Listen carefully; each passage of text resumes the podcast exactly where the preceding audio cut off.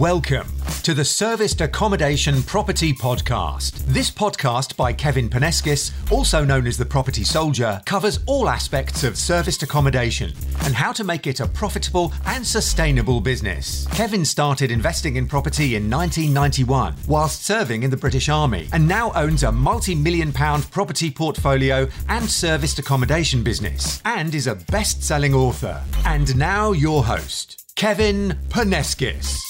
Hi, Kevin, Property Soldier here. So, I'm recording this as a podcast episode on my service accommodation property podcast and also putting it out on my social media channels at the same time.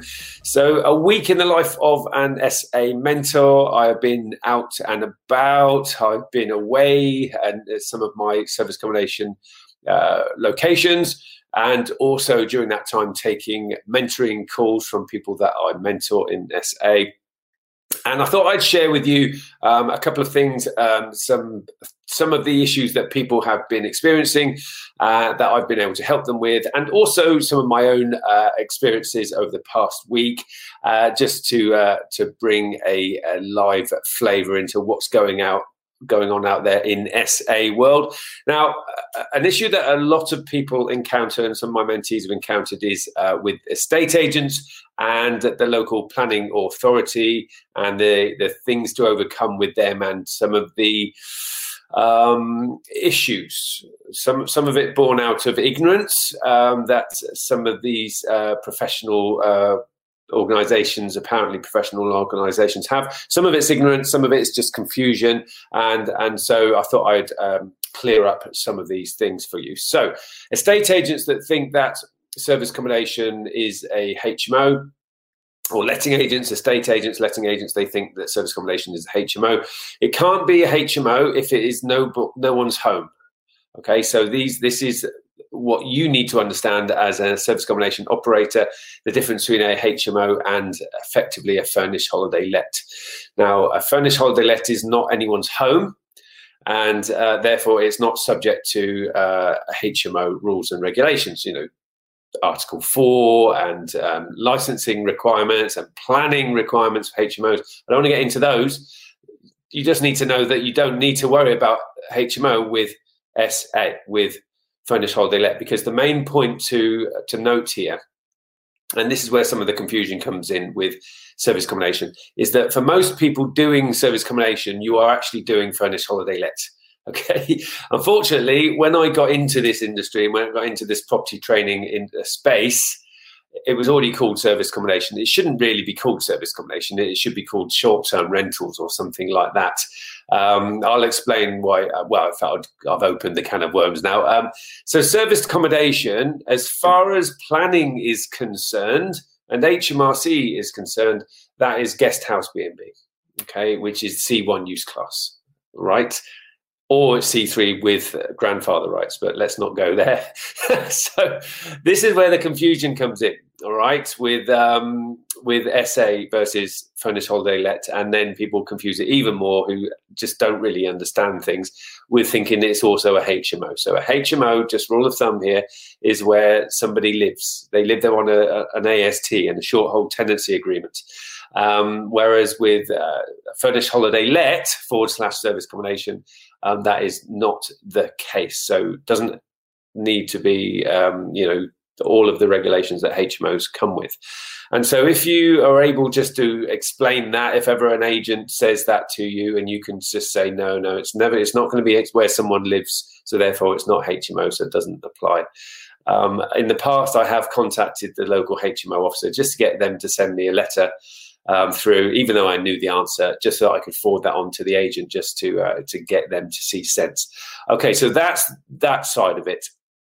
And so, uh, what we can talk about now is the fact that some agents are saying, "Oh well." Um, you need uh, a change of use to do service accommodation in the property. And so it's been spooking some of the, the people that I'm mentoring. And so, no, you don't. The appropriate use class for a furnished holiday let property is C3. That is where you and I live, or most of us. Um, this is a C3 property. This is a house. Uh, an apartment is a house. Um, uh, sorry, an apartment is also C3. And so it, C3 is someone's principal or secondary residence. There is not a specific use class yet for furnished holiday let. So therefore, um, all the, all of the furnished holiday lets that you will go and stay in, they are going to be uh, C3, primarily C3. Okay, so I'll talk about some certain circumstances where they might have changed um, in a minute. But the point is here that um, they might need to change if a material change of use has occurred. Let's let's rewind. So you're going to take a property from an agent on a, a rent to serviced accommodation basis. It's a C3 property. It doesn't need to change from C3 in order for you to take it to do rent to SA.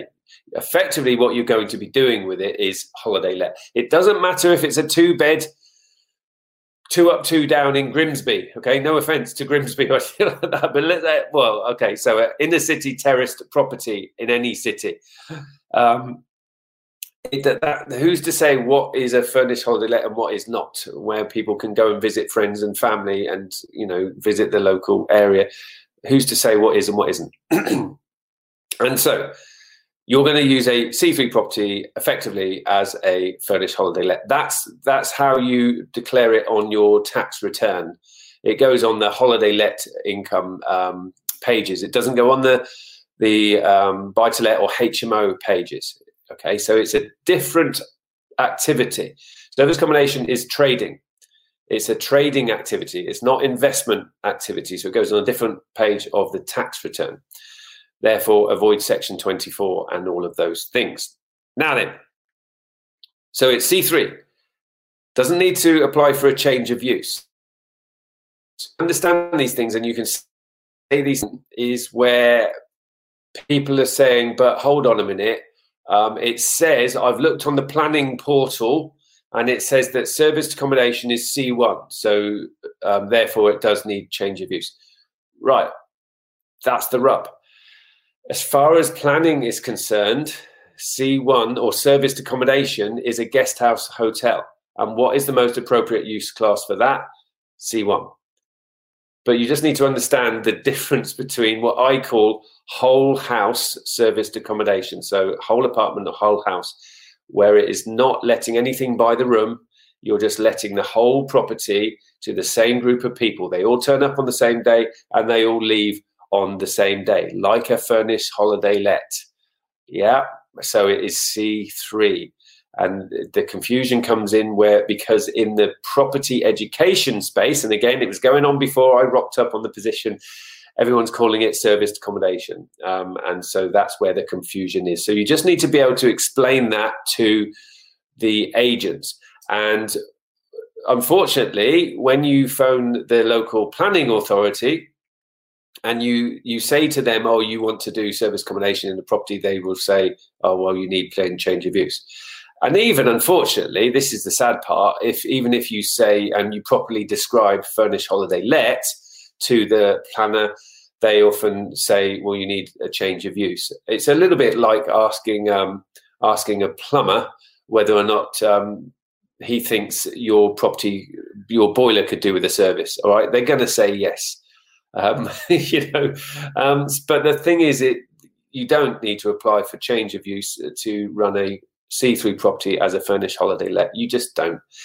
Um, now, and, and the other unfortunate thing is, is quite often at the local authority, you're not actually talking to a qualified town planner. Um, quite often, you're talking to the gatekeeper who isn't a town planner, and they are just going to be sounding extremely knowledgeable uh, and telling you that you need a, a change of use application. Um, so the, my advice to you is, is, well, I don't ring them.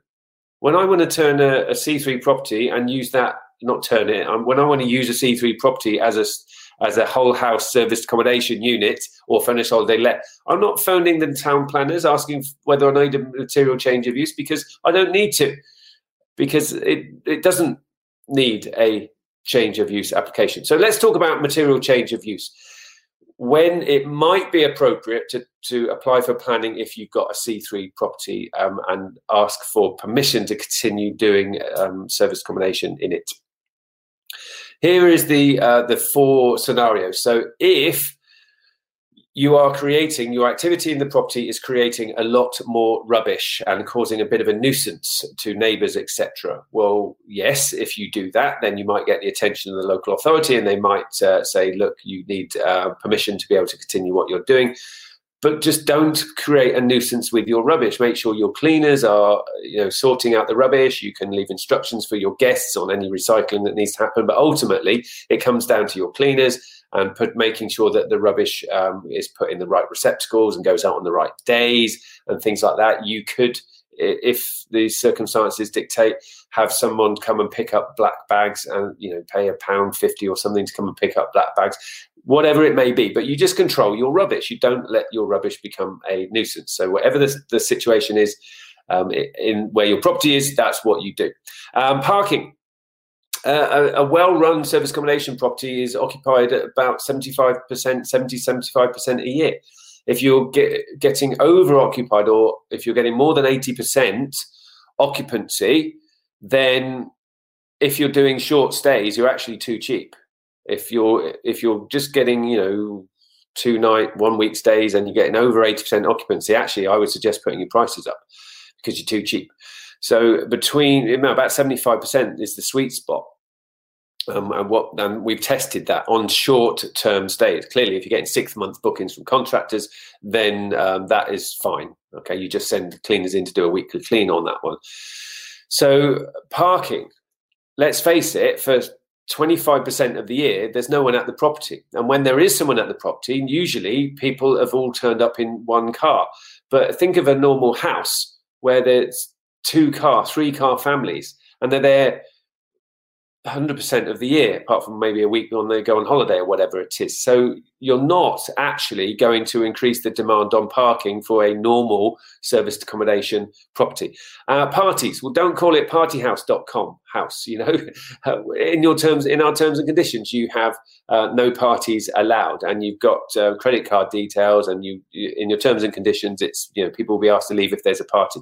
You put all these different things in place, and people are not going to be booking you for a party. They'll book people whose uh, terms and conditions aren't as strict, etc., etc. So you're not going to have lots and lots of parties as long as you um, set yourself up correctly. And but the other thing to remember is every now and then normal people have a party, don't they? So let's say one slips through the net once in a while. Well, then so be it. You know, so do all the neighbours once in a while. So that's not likely to be an issue. And then irregular hours, you know, people coming and going at irregular um, times of the night usually. Well, there's no reason why you're going to have that all of the time with all of your guests, is it? Every now and then, people will be working certain shift patterns. The same applies to normal people. Normal people work, work normal shift patterns, and and people, if if they do live, you know, the neighbours have got that sort of shift pattern, then they're going to be doing that all year round so again, you're not likely to uh, fall foul of that situation either. So no need for a material change of use. And for anyone to insist on it, they have to prove that you have exceeded that one of those four um, scenarios. Okay, or cause an issue on one of those four scenarios. So the burden of, of proof is up to them anyway to to highlight that. So again, I just wanted to clear up that on uh, the right use class for service accommodation. It is C3 for Whole House SA, where the same group of people turn up on one day, they all leave on another day. They're not letting it by the room individually, unknown to each other. That would be more like a guest house B&B, wouldn't it? And where the most appropriate use class would be C1.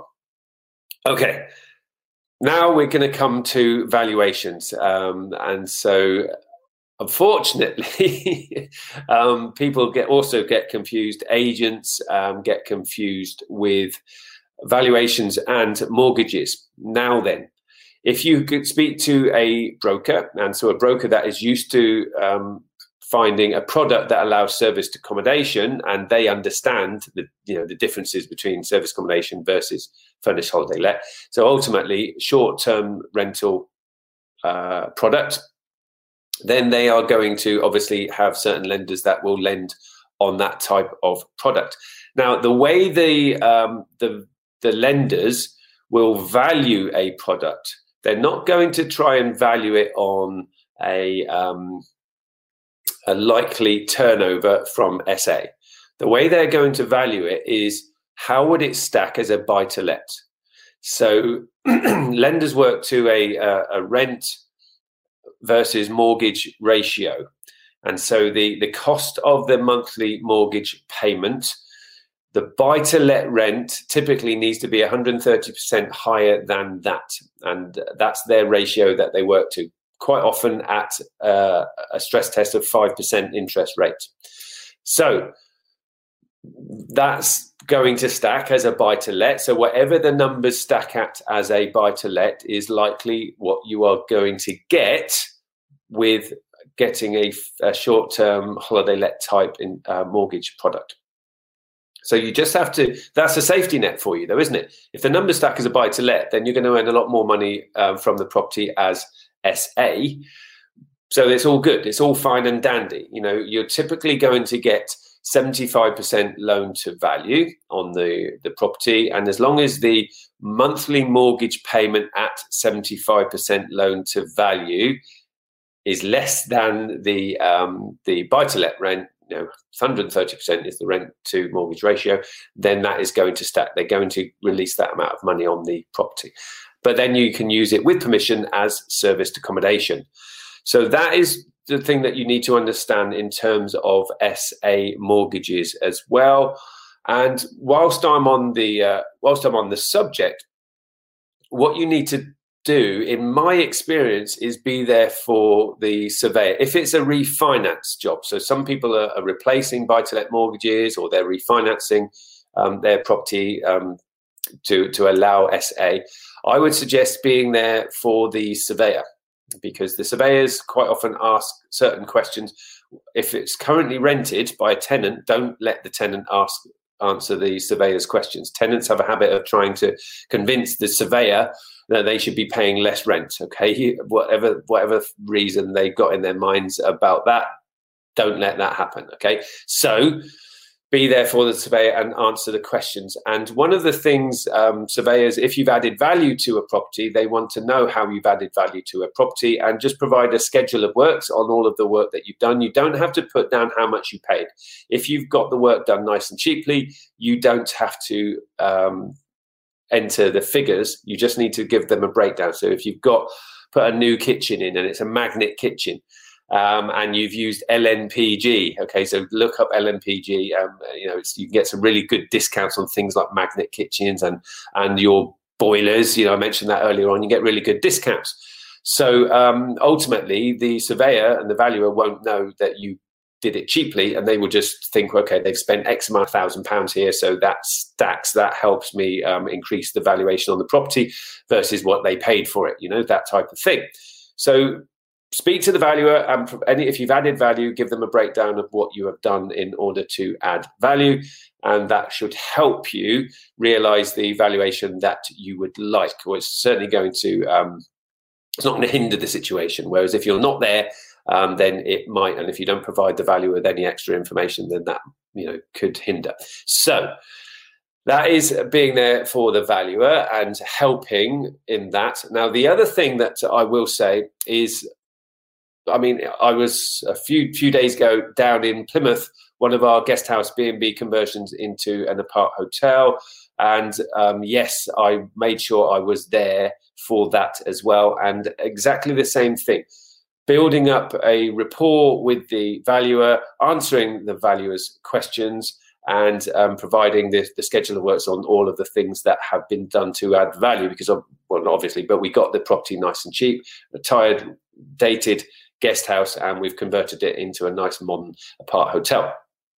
Now, when it comes to serviced accommodation, commercial property, serviced accommodation, so hotel, then the valuer will value it on a multiple of income, not just bricks and mortar and not, you know, a buy to let rent ratio clearly. So yes, they will value it on a multiple of income, but there's different stages to that. So you've got your initial purchase, where it's a tired dated guest house B and B then you've got the the first stage if you like refurb. So that's done and the valuer will value it based on its current value but also be projecting what it is going to be worth once trading and provide that information to the lender. And then, the, but ultimately, lender is going to lend on the current value, not on the actual what we call EBITDA, so the commercial valuation. Uh, but then once you've been trading for a couple of years, then the lenders or the lenders out there will lend on a, a commercial valuation, which is a multiple of the property's income or a calculation based on what the property is earning. And that's typically significantly higher than the bricks and mortar valuation. And you can lend against that new valuation as a commercial business. So, hopefully that helps everybody. I just wanted to clear up a, a few things there um, that are going on out there in terms of planning and um, confusion with HMOs and confusion with planning with regards to SA. I know the fact that we're calling it service accommodation confuses the matter further because, as far as HMRC is concerned and planning is concerned, uh, service accommodation is C1 commercial uh, businesses. Whereas most of us doing serviced accommodation are actually doing furnished holiday let. And as long as you understand that the appropriate use class for furnished holiday let is C3, unless there's a material change of use, then you are all good. And I just wanted to also clear up the fact that um, people are getting furnished holiday let service accommodation mortgages, and the properties are typically valued as they would be valued as um, holiday lets. So, as sorry, as buy to lets, I'm confusing the issue as well. So ignore that bit. They're going to be valued as buy to lets. All right, and, but then with permission, you use the property as service accommodation. And a service accommodation, there's currently no licensing requirements. It may come in in the future. You know, fair enough. There's no specific use class for it, um, but uh, you know, for furnished holiday let. Uh, so watch this space. It might come in in the future. It would probably clear things up anyway, wouldn't it? So make it easier for us all. So hopefully that was useful. Everyone, give me a like if you thought that that was of use. And um, if you're watching this on replay on social media, then by all means comment away, and I will um, endeavour to answer your questions. And for everybody on the podcast. Uh, thank you for listening. Hopefully that was useful. You can reach out to me on social media as well. Just search for Property Soldier. And I will see you all soon. So here's to your service accommodation success. And remember, your future needs you. Take care, everyone. Thank you for listening to the Serviced Accommodation Property Podcast. You can also follow me on social media and YouTube by searching The Property Soldier. Also, check out my website, www.propertysoldier.co.uk, where you can learn even more about property investing and serviced accommodation.